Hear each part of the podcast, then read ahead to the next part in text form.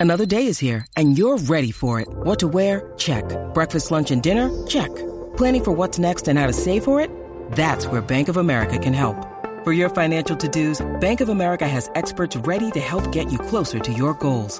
Get started at one of our local financial centers or 24-7 in our mobile banking app. Find a location near you at bankofamerica.com slash talk to us. What would you like the power to do? Mobile banking requires downloading the app and is only available for select devices. Message and data rates may apply. Bank of America and a member FDIC. What is the perfect story?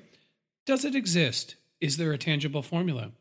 Has the perfect story ever been told? And if so, are we simply trying to retell this story over and over?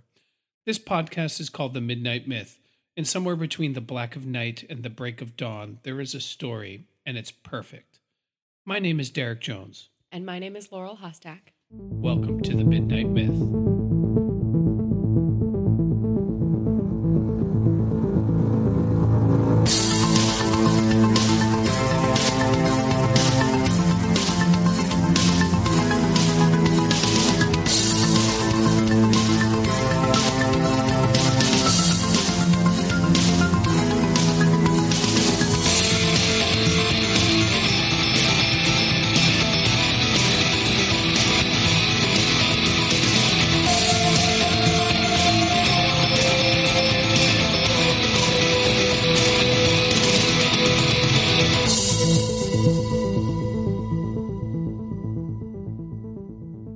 Welcome back to the Midnight Myth, everybody's favorite history, mythology, philosophy, and how those subjects bubble up into our popular storytelling podcast. As always, I am very excited to be back with another Midnight Myth episode. Laurel and I are at the tail end of a very long two months process of going through each individual cinematic installment of the Harry Potter universe. We are finally at the end. This will be the last one. Uh, psych, they split the last one into two movies.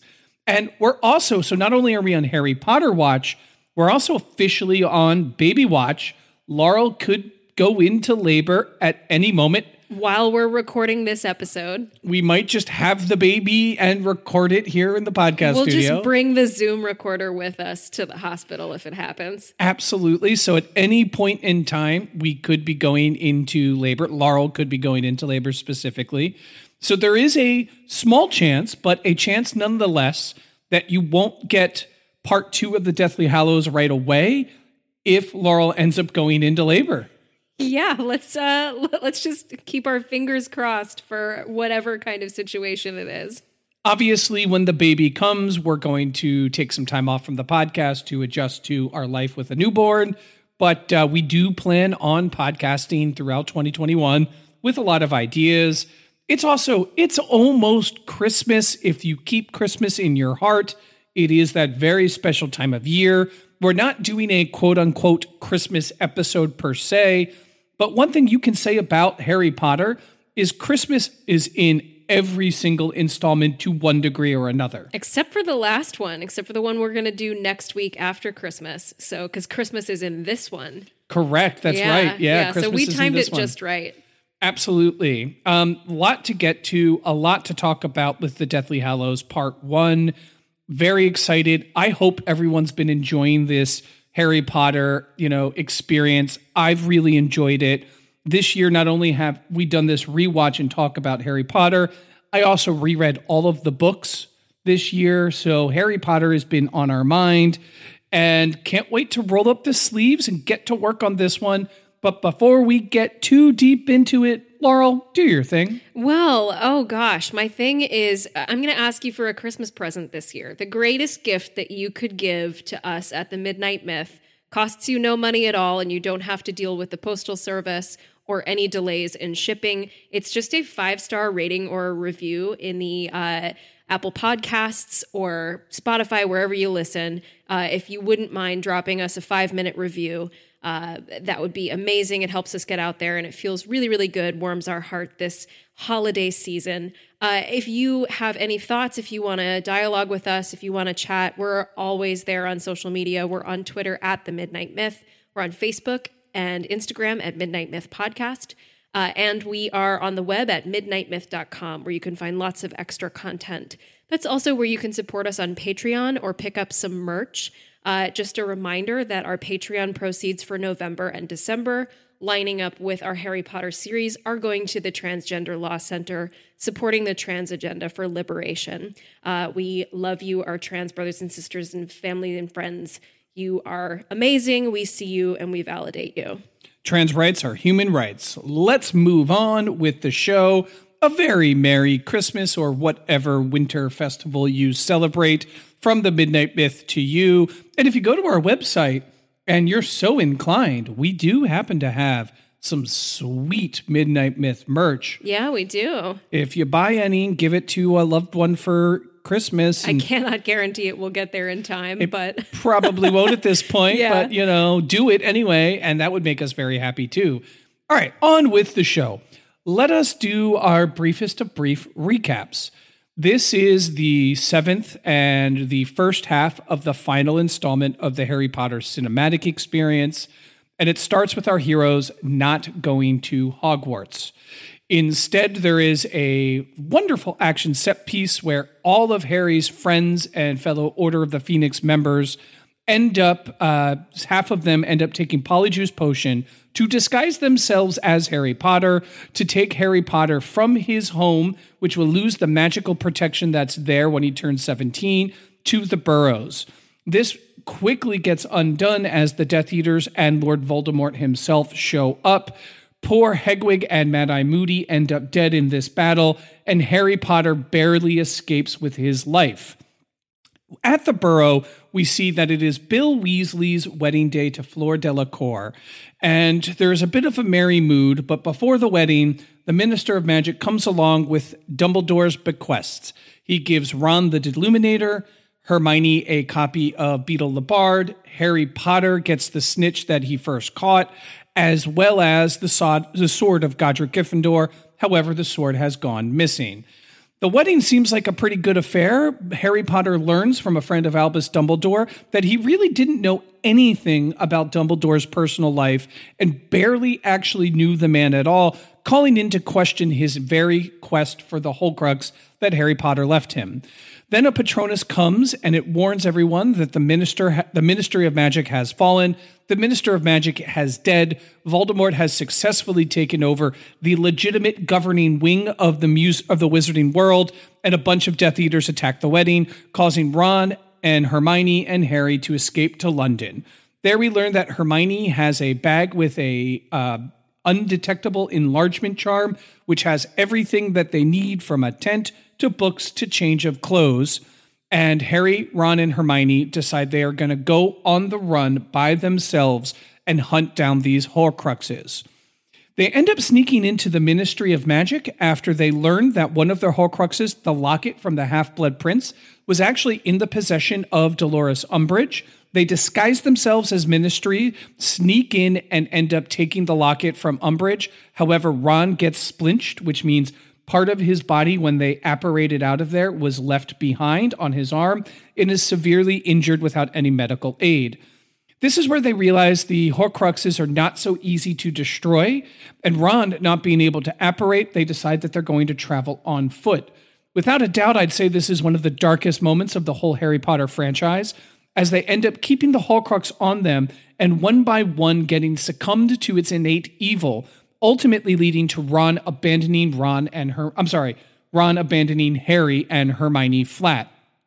Hermione and Harry decide that they need to go to Godric's Hollow. They think there they might find a Horcrux, but instead they find the woman, I forget her name, Bagshot. Bathilda Bagshot. yeah. Bagshot, who wrote the history of magic, has been taken over by the snake Nagini, and Ron and Hermione, I'm sorry, Harry and Hermione, I keep doing that, barely escape with their lives. Not to mention that Harry's wand gets destroyed in the battle with Nagini.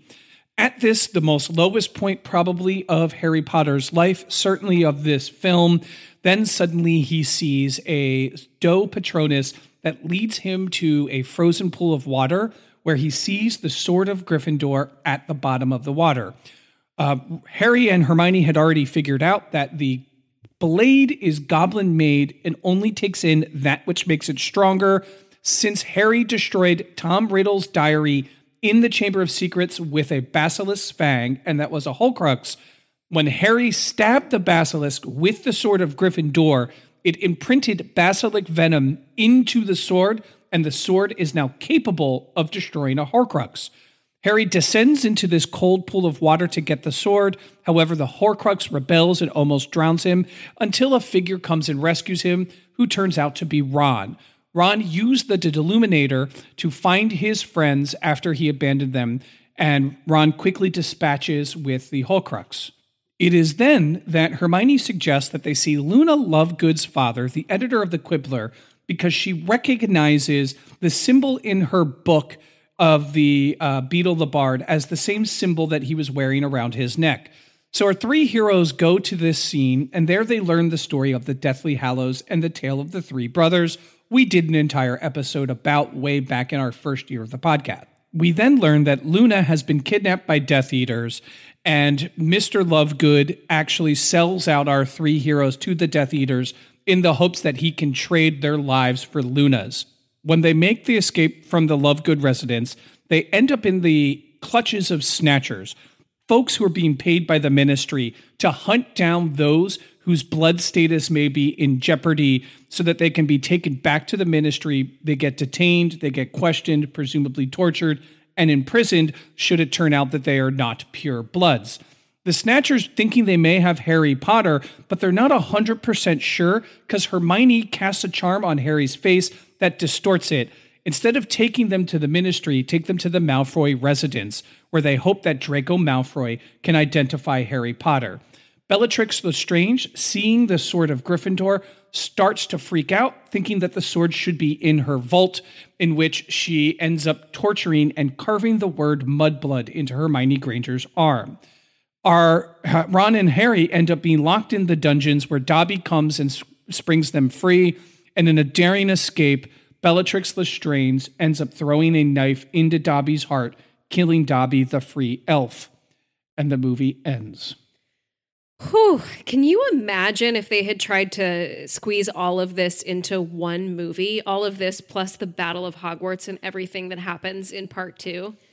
Yeah, I don't think you could do it. And without making some serious cuts. It's kind of a common trope now when a adaptation from like a book series is done to kind of draw out the final installment. Yeah, look at you know the Hobbit as the natural uh, natural progression of that, turning a children's book into three lengthy movies. But yeah, in this case, this was really the first one to do it. And just listening to that recap and rewatching it this week, it's like so much happens uh, in this story. So much happens in the book, while also a lot of nothing happens. And the nothing, I think, is also really, really important. Like just the scenes of wandering around the countryside and being uh, under the influence of the Horcrux is all so important and so necessary to not skip over. So I'm really grateful that uh, that this was split, and I'm grateful that we get more Harry Potter. Indeed, and this movie goes from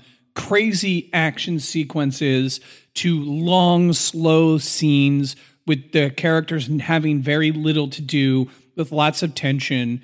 Um, do you think this installment holds up? You know, a lot of people rate this as one of the worst of the Harry Potter movies.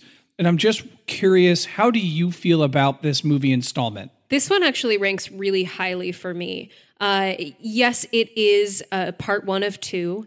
And so it's very hard for it to stand on its own and be uh, extremely rewatchable on its own. Um, and it is extremely grim. Like it is in in tone, it is the grimmest of the series. It really has very few high points. Um, and so I merit a lot of the criticisms that people have about it just as a standalone film. But I do think that if you you sit and watch this, it's beautiful. Uh, it deserves tons of credit for breaking the entire formula of the Harry Potter series so far. There's no Hogwarts, there's no Quidditch, there's no whimsy, there's no like Harry being blown away by some new piece of magic that he's never seen before. It really does do the uh, you know i was criticizing order of the phoenix recently for not doing the messy character work and this is one that really is, is willing to do the messy character work while also having stunning visual sequences like The Tale of the Three Brothers, which is just an outstanding, gorgeous sequence. uh, and developing a really uh, powerful expressionistic visual style that pulls us into the emotion and really, really digs us deep into what the characters are feeling. Uh, this, I think, is a very affecting film. Ends with one of the most affecting deaths in the entire series in Dobby, uh, just in how it's handled. Uh, so, yeah, I absolutely do think it holds up. I certainly love it. I think there is uh, just a, a ton that is really quite beautiful about it. Yeah, I think that's all very well said. I do agree, I think, with every point. I think this holds up. When I first saw this movie, my main reaction was, dang, like, whoa. Yeah, it's what like did I watch? walking out of Empire Strikes Back for the first time. It really was. It was a lot like that. It it left me with a pit in my stomach. Another cinematic experience that was similar was watching um, Infinity War and the end of Infinity War being like, oh man. Oh no. and they sink Harry to his lowest point, his lowest of low. He doesn't have Ron. He doesn't have a wand. His like get out of jail free card, which is summoning Dobby to come help him, is gone. Dobby is dead. You have no idea how these characters are going to get through this. I mean, Hermione gets tortured in this everything that could be going wrong for these characters goes wrong. The wedding ends in violence.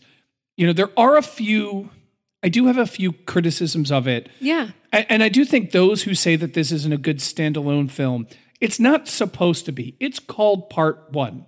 It's supposed to be looked at in sequence and in tandem with the second half. And they're not really supposed to be looked at, at least in my opinion, as two separate movies but it's just one really long movie. So I don't really merit the criticism that it doesn't hold up on its own because once you think of it in conjunction with part two, I think it holds up really well. There are just a few things that I think, especially having just reread the books, that aren't very clear in the movie that I think they're trying to establish. It's not really clear why Voldemort's looking for the Elder Wand as much as it is in the books. And I hate to be that guy like, well, they did it better in the books. Like a movie is a movie, it's a different medium. You do have to change things to make a strong adaptation. So I'm not like a Harry Potter fundamentalist at all in any way, shape, or form. But it's not really clear what's going on with Voldemort and his wand. It's also not really clear that Harry Potter really doubts his quest as he does in the book. And in the book, he has to make a choice Hallows or Horcruxes. And he chooses Horcruxes, which is to say, he chooses to trust Dumbledore. And though we get some like hints that the character doesn't really know if he knows Dumbledore, but at no point do we get the sense that he is willing to trade the quest for the Horcruxes for the Hallows. And I think when you have an installment called The Deathly Hallows, it is incumbent to really make them integral to the hero's story. They're integral to Voldemort's story, even though it's not really clear, but they really don't make it integral to Harry's story. And I do think that's a little bit of a misstep. I don't know how to correct that. Like, I don't know how to rewrite it. I'm not a screenwriter. Um, clearly, the people that made this movie are fantastic at what they do. So I'm not trying to be hypercritical of them but it would have been nice to see in this low moment for Harry Potter to maybe be like, Do you think Ron is right? You know, maybe Dumbledore. So Ron questions Dumbledore. Ron questions the veracity of their quest, the merits of their journey. But Harry never really seems to. And I think that is one thing that is missing in this installment. Yeah, I think that's I, I think that's really fair. You know, when I remember reading The Deathly Hallows for the first time, and it was really hard to not sit there and imagine how this was going to play out on the big screen because at this point the movies were coming out every year, the books were coming out, uh, and this was the final one. And you know, anticipating what that was going to be like was a lot of fun. But I remember reading the first half of the book and being like, "Oh my god, how are they going to do this? Like this is." this is a lot less cinematic than a lot of uh, you know other Harry Potter books, and there is a lot of introduction of new rules, of new types of magic, uh, and uh, just things that need to be exposited and that are not entirely character driven. And I think the movie, I don't envy the task of having to introduce things like flesh memory for the snitch or the uh, the fact that they had left out the two way mirror from Order of the Phoenix that becomes a really important part of this uh, this installment. There's just a lot of things that they have to try and squeeze in there so that the plot makes sense. Uh, that if they spent time on all of those little things, it would just slow down the movie even more. So it's a task that I really don't envy. Uh, and I think they did kind of the best they could with the hand they were given. Um, but I think those are all really fair criticisms. You know, something that is interesting about this one installment is yes, we have some of the mentors and some of the adults who are left at the beginning, but after the wedding, this is all Harry, Ron, and Hermione. And they have been the core trio of the entire series, but they've never been on their own. And now they're like fully on their own, trying to figure out how to save the world. And watching them do that is really interesting, I think, because they're flailing. Like they have no idea what they're doing. And the doubt that is sown between that trio, uh, I think, while in the book there is this heavy layer of doubt of Dumbledore, the doubt that they feel in each other is also really present in the movie adaptation. And I think that's that's a really interesting thing to watch. I totally agree. I think the most effective moments of this movie are the moments between our three heroes.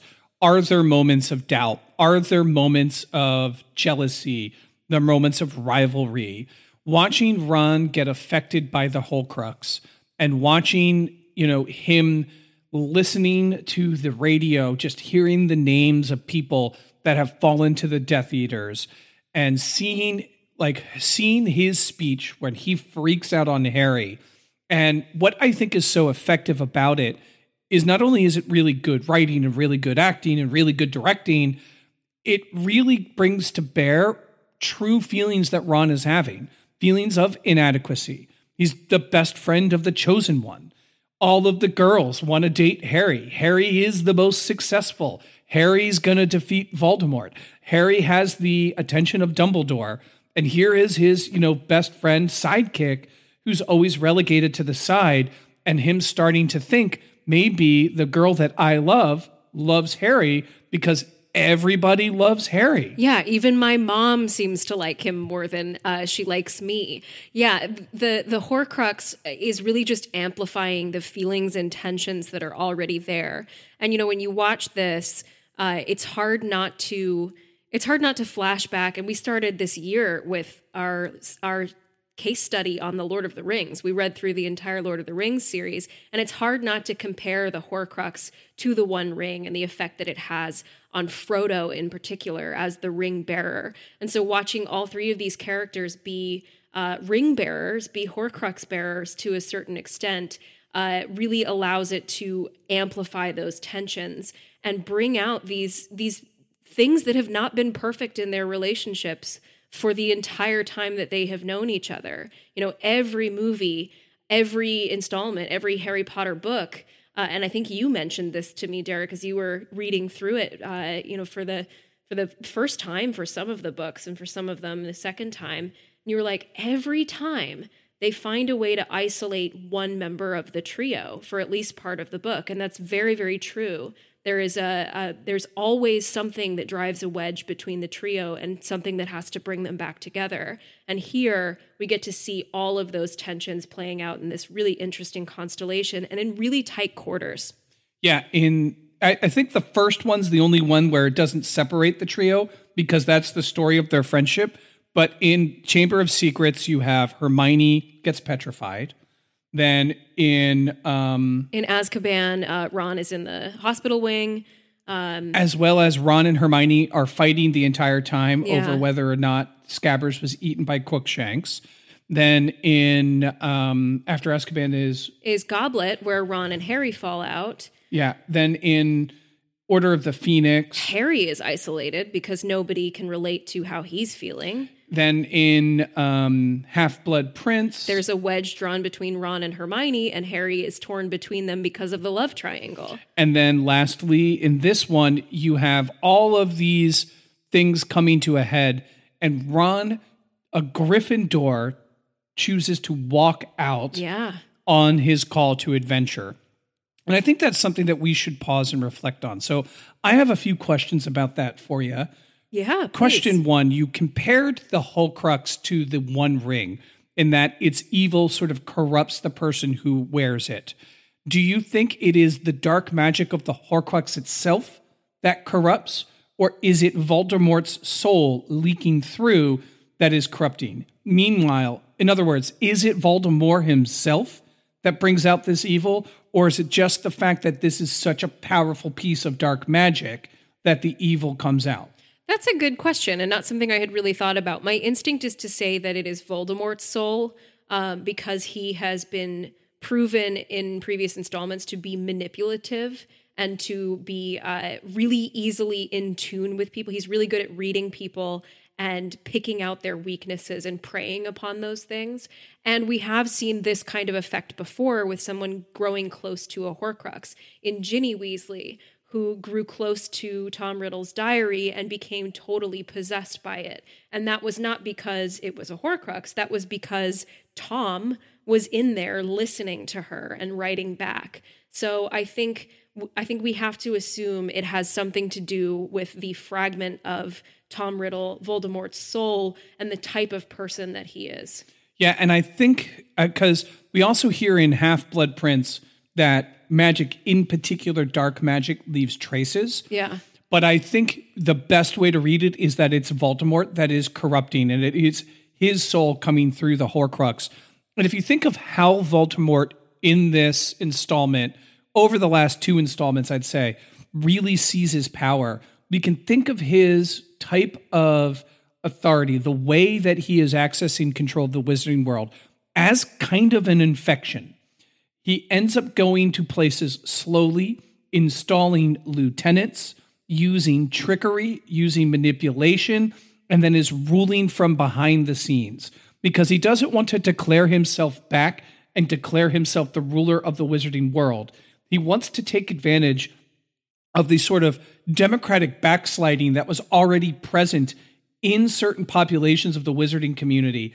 And all he's doing is just giving it a little push, making it go a little faster, taking a little more power to the point where they assassinate the Ministry of Magic and take over the ministry and turn it into a 100% fascist regime full of concentration camps, propaganda. I mean, the uh, Mudblood dangerous flyer is red and black, just the co- same colors of the Nazis. That's not a coincidence. And they turn the ministry into this fascist regime. And the way you see Voldemort infecting the magical world, I think mirrors the way you see Voldemort as the Horcrux version infecting our heroes. Yeah, he does to individuals what he does to institutions and vice versa. He's the same kind of infectious figure. I think that's a really interesting way to put it. Yeah, and and I think in that respect there is some broader lessons from Harry Potter that you can extrapolate like beware of these infections. The idea of fascism, blood purity, security at the sake of uh, victimizing the other. These infections exist in our own world and if we treat them as like a sociological disease, we are better apt to cure them than if we treat them in another way. Just like with the Horcrux, you need the you need the vaccine to stop the Horcrux, and that is something that can destroy it, like the Sword of Gryffindor. But until then, you got to self isolate with your little quarantine pod in your tent, and you got to cut each other's hair because you cannot go to a salon. Absolutely, and you want to kill each other at some points. Yeah. But then you realize you all love each other and you come back together. couple of other things to call out before we get into kind of deeper analysis the casting of the brief uh, but wondrous casting of bill nighy as uh, rufus scrimgeour the ministry of magic who takes over for cornelius fudge uh, is wonderful it's you know we're just checking off boxes on all the great english actors uh, who we can throw into this series so very excited to see him in the opening shots of the movie uh, there's also one scene that we got a specific request to talk about, uh, not for the dinner table uh, podcast friends of ours. Oh, can I just say something real Yeah. quick? I was listening to Not for the Dinner Table's latest episode. Uh, they're called mallets. That's what you use to play a xylophone or hit a gong. It's called a mallet, just so you know. Great.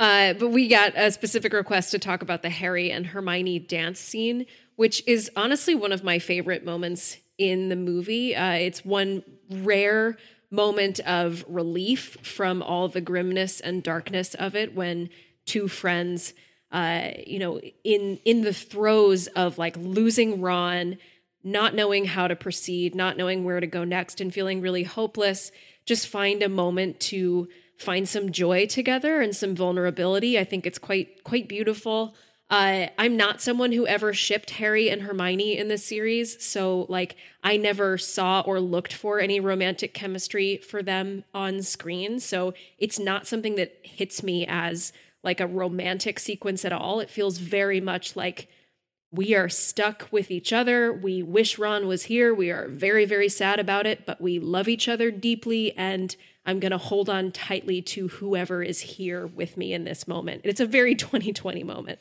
I totally agree. I think it's one of the more touching moments. It's a moment where like you kind of pause and like, wait a minute, though they are of age, these are still kids. And these are kids processing grief and trauma on a very, very deep level and a deep scale. Like you said, they're isolated, they're alone. Harry doesn't have a wand. They don't have their best friend slash love interest.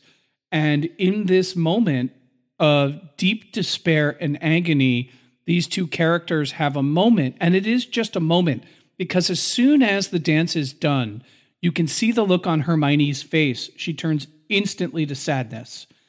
You know, it it goes from yeah, this is fun, let's dance, and then like yeah, we we are in a tough spot here. We are friendless, allyless, directionless, and just flying by the seat of our pants at this point Presumably, they're going to run out of supplies at some point, you know? Well, they're wizards, they can probably conjure things, but you get my meaning. They're in a very dark place.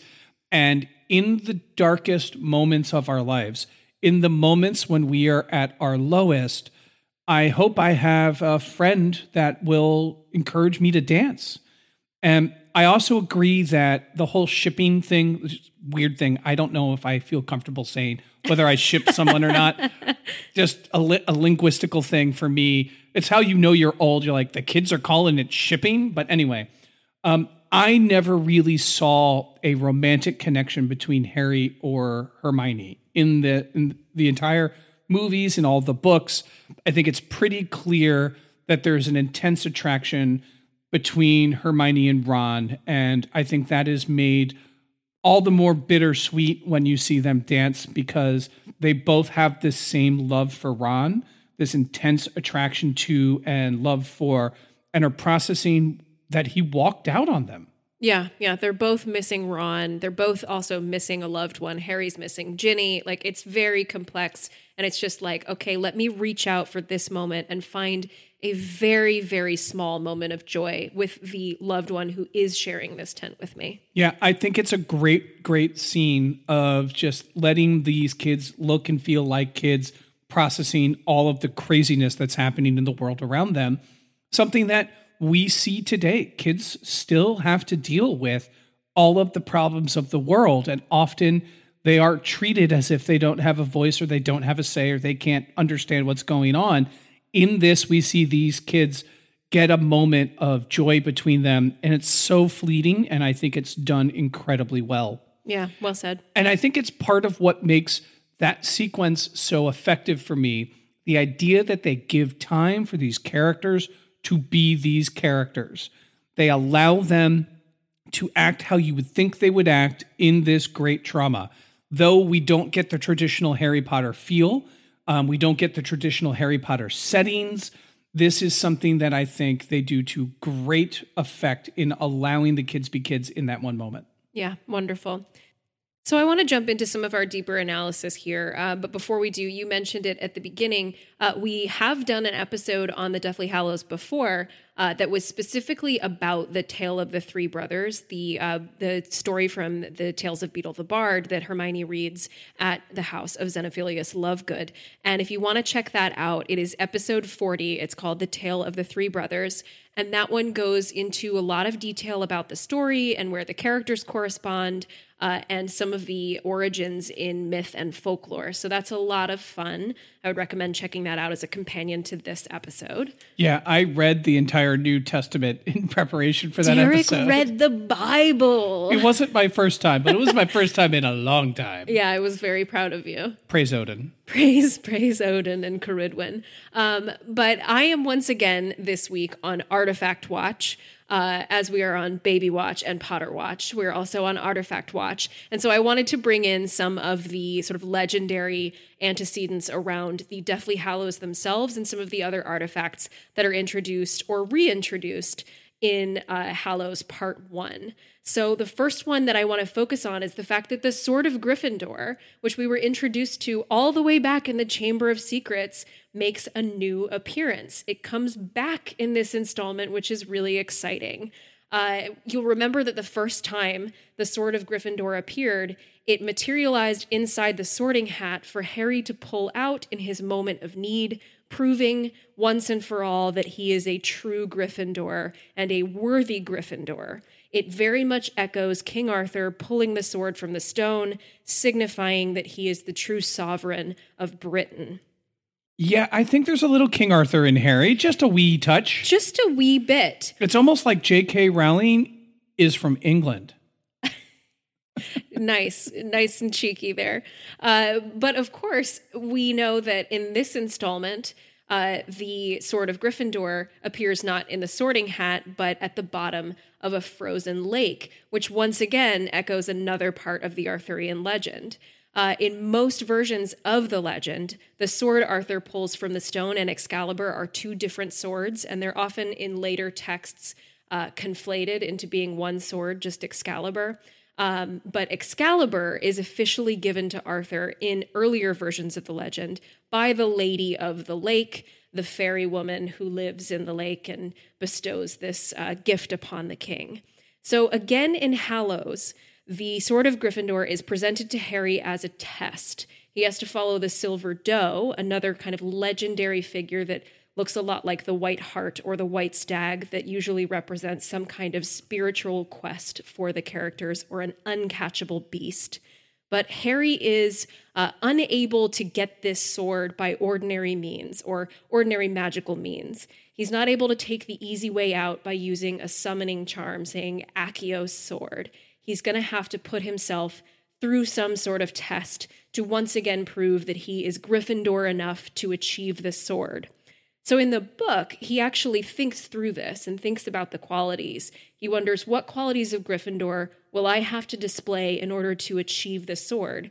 And he realizes he has to show, quote, daring, nerve, and chivalry, end quote. Very Arthurian. So Harry strips down, and jumps into the freezing water in a very, very ballsy move that puts him on the level of chivalric heroes like Godric Gryffindor and Albus Dumbledore and Arthur Pendragon from legend. So it's a very interesting connection that we once again see the Arthurian legend paralleled in how Harry receives the sword. Um, in the 13th century Vulgate cycle, which is a really landmark text in the Arthurian legend, uh, it's a bunch of disparate authors writing up different parts of the legend that eventually got strung together into one text. It's also known as the Lancelot Grail cycle, written in Old French. Uh, Merlin, who is Arthur's chief mentor, of course, takes him to the Lady of the Lake to receive Excalibur, and she bestows upon him both the magical sword and a scabbard in which to hold it. Merlin asks Arthur, Which of these gifts do you prefer, the sword or the scabbard? And Arthur says, The sword. Duh. Like, obviously, I prefer the sword. It's a magical sword. But Merlin says, Actually, you should really prize the scabbard over the sword. And the reason for this is that while the sword is a powerful weapon, the scabbard has been woven with enchantments that will prevent the wearer from losing any blood in battle. The irony of this is that just before he goes into combat with Mordred uh, on the battlefield, Arthur loses the sword. It's usually stolen away by deception by uh, Morgan Le Fay, his half sister, and he ends up dying in that battle because he did not prize the scabbard as much as he should have. I bring this up because I think there's also a major correspondence between the Arthurian legend and the artifacts of the Deathly Hallows themselves. So, not just the obvious comparison between Excalibur and the sword of Gryffindor. I'd like to argue that Excalibur can also correspond to the Elder Wand, uh, the unbeatable sword, the magical sword, versus the unbeatable wand. Uh, and then the scabbard corresponds a lot to the cloak of invisibility, which tends to be undervalued among the Hallows. People go for the flashier, the Elder Wand. That's the one that they want. That's the one that people know about. That's the one Voldemort is after, because an unbeatable wand means you can never be beaten, right?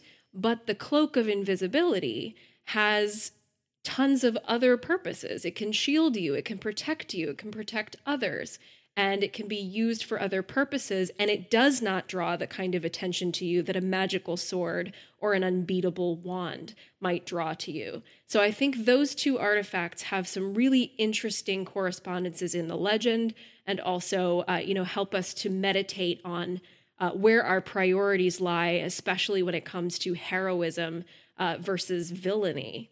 I'd argue too that the resurrection stone has a bit of a correspondence in the Arthurian legend uh, that's also part of the Vulgate cycle, the 13th century cycle.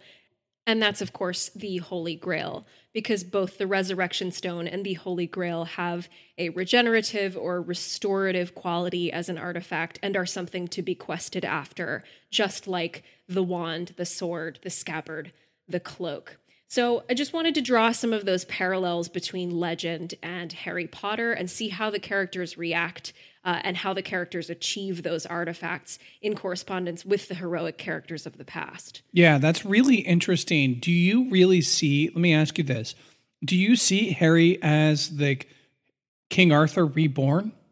I mean, yeah, I, I very much do. I think uh, that the the parallels to King Arthur are pretty strong from right off the bat. We have the fair unknown archetype that I think we talked about in the Philosopher's Stone and the Sorcerer's Stone uh, about how he goes from being a character raised in obscurity to coming into his uh, noble inheritance and realizing his true qualities. We also have these obvious artifacts that correspond to the legend.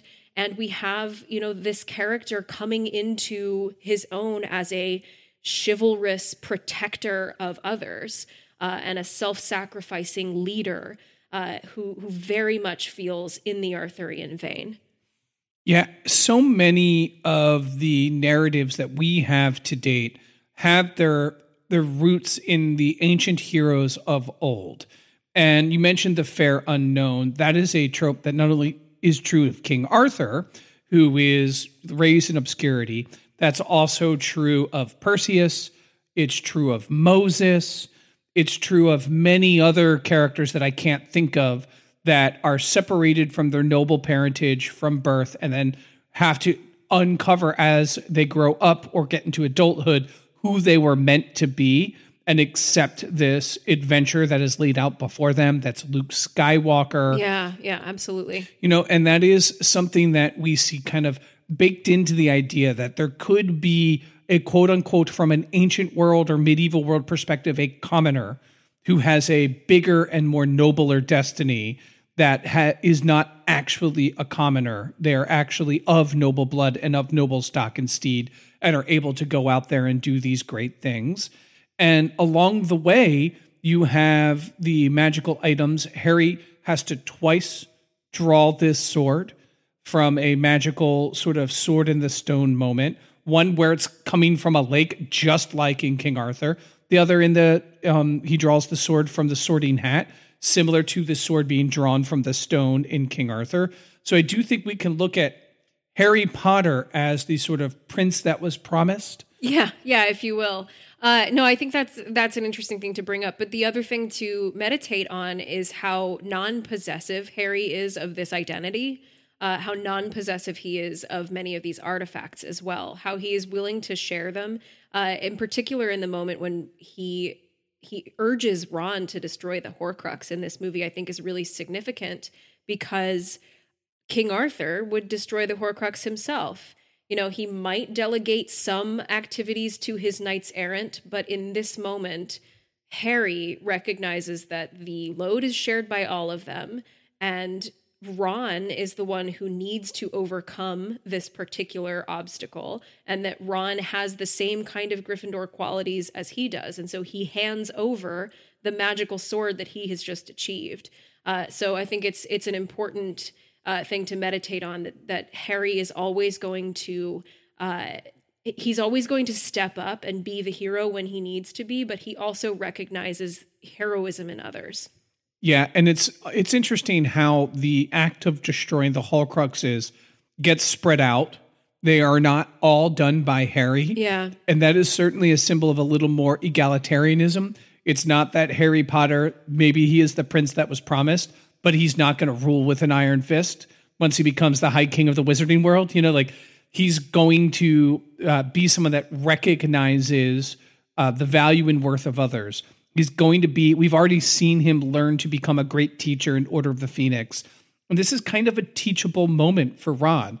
Ron, if you're going to come back and you're going to come back into the fold, thank you for saving my life. But now you have the job of destroying this thing that wedge, put the wedge between us. You have to confront the very fears that are real within you that drove you away, which is your self of your uh, your self worth, your feeling of inadequacy, your fear that you cannot be loved, your fear that you will always be second fiddle.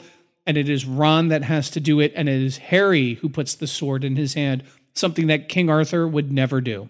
Right. Yeah. And and you know, to be fair, the uh, the symbol of Camelot and the symbol of Arthur's court in the legend is an is an egalitarian one. Is one where there is a round table and everyone has an equal seat rather than someone sitting at the highest post. But the difference, really, I think, is that Harry's uh, Harry's leadership is serendipitous. He is kind of thrust into leadership in most situations because he's the fittest guy for the job, not because he seeks it uh, you know, he steps into the role that he needs to step into, but he is more than willing to share the load. He is uh, he is desperate to share the load in most cases. He needs his friends. He needs Ron and Hermione. He needs his mentors, and he's not he's not too proud to say that. Yeah, and unlike the heroes of the ancient world who are doing it for glory's sake, Harry Potter's doing it for uh, because he has to. Yeah. Right. He is doing it because he doesn't really have a choice. He's going to fight this evil that's growing in the wizarding world called Voldemort. And he's going to confront it because that's who he is. But it's not done for the sake of glory, the way that Thor might do it for the sake of glory, the way that Achilles, Jason or, yeah. from the Argonauts would do it, the way that Heracles will do it to be for the sake of glory and fame and being known as the greatest hero. Harry's not really concerned with that as much as these ancient heroes.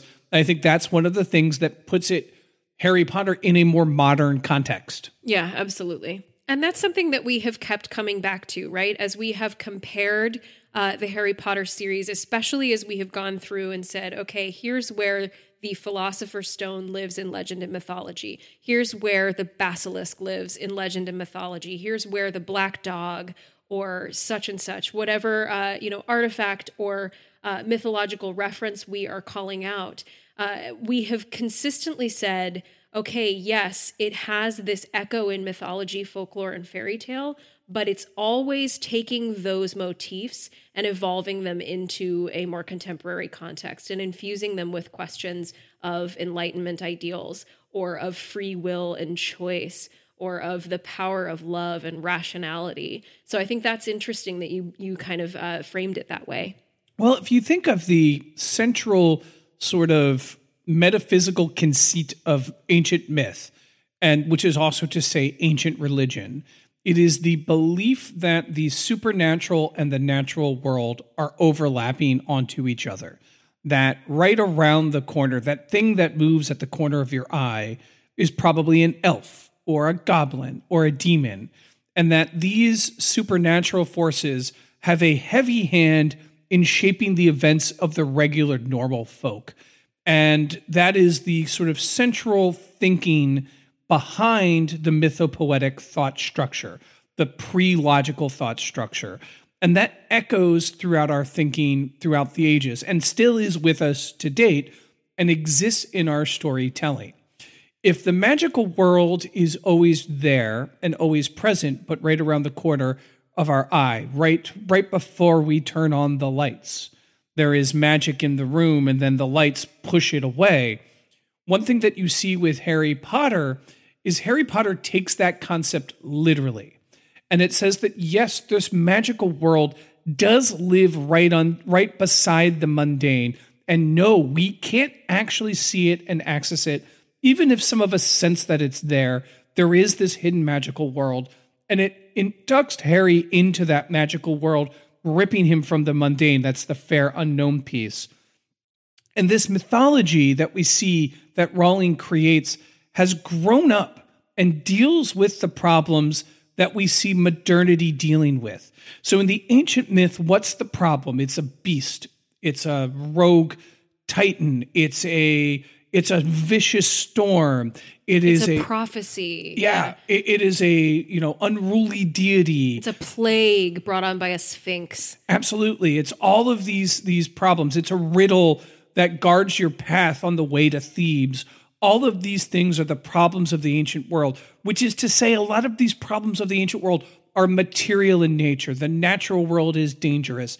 Going into it is dangerous. Make your sacrifices to the local river god, or the river might swallow you up when you attempt to build a br- bridge across it, echoing to the three brothers who build the bridge and death gets angry. Right? And these are part of the thinkings that we see in the ancient world, and it reflects the problems of the ancient world.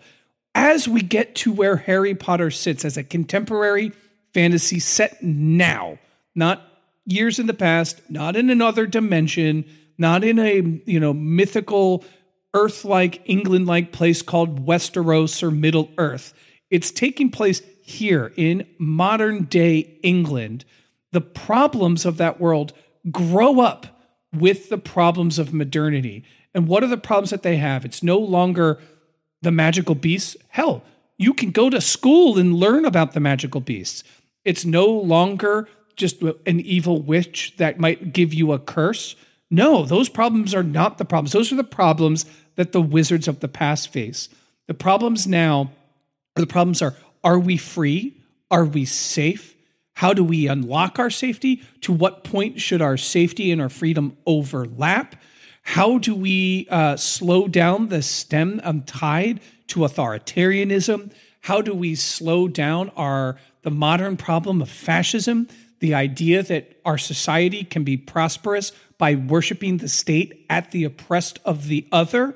These problems are the problems that Harry Potter is working out, is trying to get itself through. These modern problems are existing in that magical world. And in this respect, I would argue Harry Potter is one of the most successful modern uh, mythologies, not big just because it made a boatload of money, which it did, which obviously makes it successful. Yeah. But what makes this movie stand out compared to other successful franchises? Think of any Michael Bay movie. These are clearly fantasies. Think of other great franchises out there, such as Star Wars and its uh, sequel trilogy. What makes Harry Potter hold up under scrutiny better than some of those other installments is the fact that it puts this ancient conceit the magical world is right around the corner and gives it the problems we are facing today. And sometimes that problem, that we is a structural problem, such as the fight against fascism. Sometimes it's just a commonplace problem like, how do I get the girl I like to pay attention to me? Or how do I um, get the boy I like to notice me? You know, and so sometimes the problems are very macro and sometimes they're very micro but they're all very contemporary but it's in that magical world. It's like mythology has grown up with us and here is what the modern myths would look like. Yeah, and at the same time, it's sort of asking the question of like, what what is the purpose of our mythology, and how valuable is our mythology really? Because if you live in a world where the artifacts and the beasts and the legends uh, of the ancient world live alongside you, are they going to have the same kind of weight that they would for someone to whom they're just a mystery? So we see the the constant questioning if not outright undermining of things like the philosopher's stone which you know is sought after as this great prolonger of life. But then at the end of that story it's settled on that this thing probably shouldn't exist in our world and we should seek a more harmonious relationship with death we see the undermining of things like prophecy, which, even when we get something close to a true prophecy, in the one that that prophesies that Harry and Voldemort are going to have to uh, go head to head and one will have to kill the other. Even when we get something like that that seems legitimate, it's still questioned. It's still given uh, an air of choice. It's still given the uh, the sense that it only is coming true because it is self fulfilling, because Voldemort decided to make it true and he decided to go after the boy who was prophesied and made Harry the chosen one. So it is very much interested in questioning and interrogating the veracity and the uh, the value of those mythological ideas or artifacts, even though they are proven to be real. Uh, so I think you're, you're onto something really interesting here about the series as a whole and its relationship to those sort of folkloric aspects of it. Uh, you know, it, it, it's what sets it apart fundamentally from uh, other fantasy series like The Lord of the Rings uh, and Game of Thrones. It's not allegory. Harry Potter is not allegory and it is not mythology. It is pulling very intently from those kinds of fantasy stories, but it is very much making a choice not to be those. It's making a choice to be a very intentional, very enlightenment fantasy. Yeah, and enlightenment you mean a Western European enlightenment. Yeah, yeah. Which if you aren't familiar, dear listeners, it's the philosophical movement that ushered the world out of the medieval and into modernity. It's because of the Western European Enlightenment. You have the French Revolution, the rise of Napoleon, and the dismantling of the old regime of feudalism in Europe, and the American Revolution. Go USA. USA. Yeah, and that's that's what can give you this interesting incongruity between the the trappings of the world, right? Because we're we're right alongside the medieval and the ancient. We spend most of our time in the Harry Potter series in a medieval castle in the Scottish Highlands but we also have a very fully functioning modern democracy that is flirting with authoritarianism.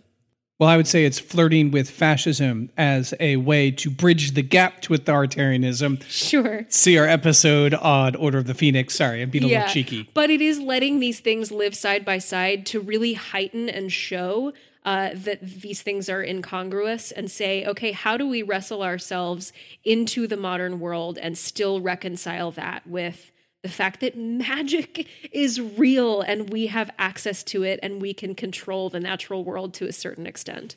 Oh, yeah. Well, you know, in any of these great stories, one of those conceits is that there is something supernatural in the universe and that it exists. And in Harry Potter, it is the channeling of magic through spells and wands and creatures and items and and and the like. And so on and so forth. And everything else you could imagine, it's in there. Ghosts and dark wizards and yes, wizard Nazis. And another thing I just want to kind of bring up here as we are getting close to wrapping on the episode is the theme of of sacrifice.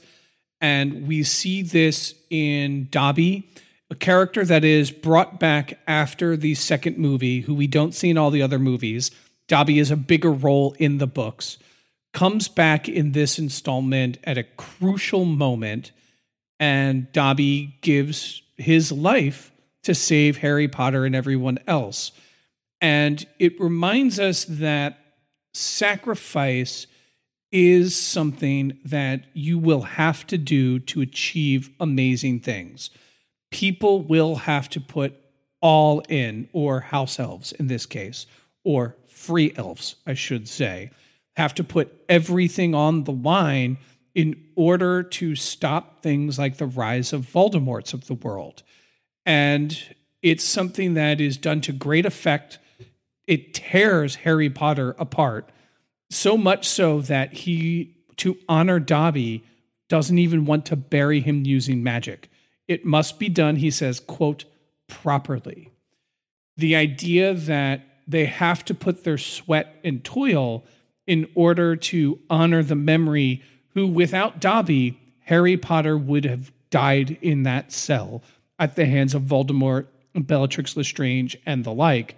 Because of Dobby, which is another way to say, because of friendship and because of kindness, Harry has the ally that he needs to get out of this scenario. And more allies are going to have to lay down their life. It is a theme that we are seeing time and again. It is introduced in Goblet, and this movie kills one of the most powerful wizards other than Dumbledore off screen in Mad Eye Moody. Hedwig is dispatched unceremoniously and cruelly in the very beginning, and it ends with the death of Dobby. And this is something that we should all, pardon me, we should all meditate on as we look back at the Harry Potters that great things like stopping the rise of evil require sacrifice.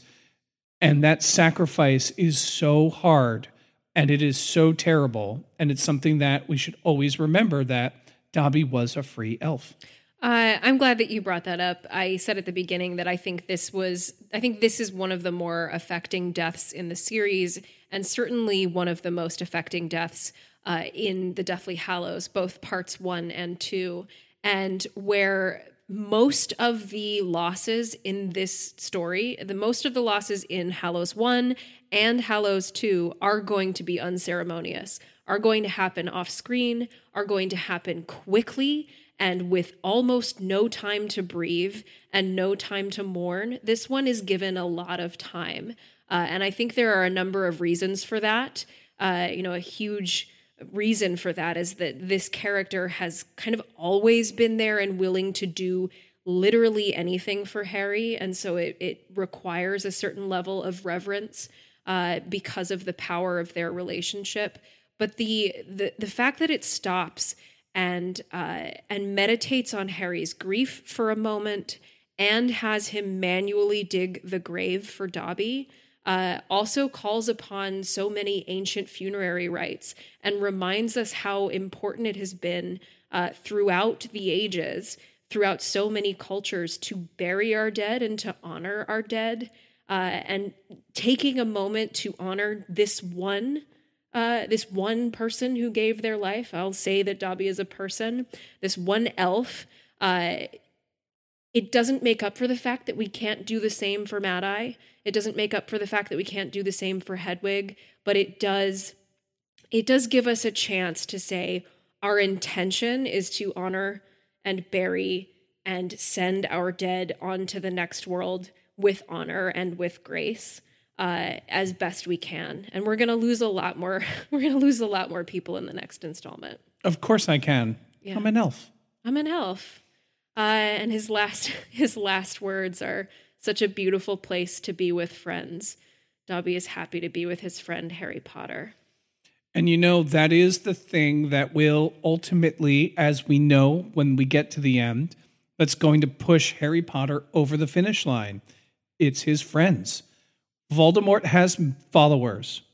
They fear him, some even worship him, but he doesn't have friends.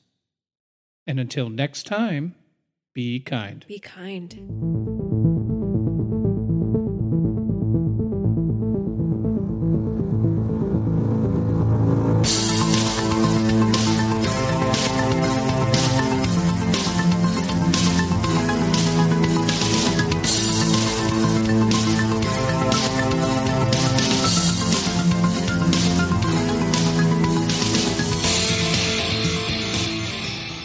In a very, very ballsy move that puts him on the level of Godric Gryffindor, Albus Dumbledore, Dumbledore. Dumbledore.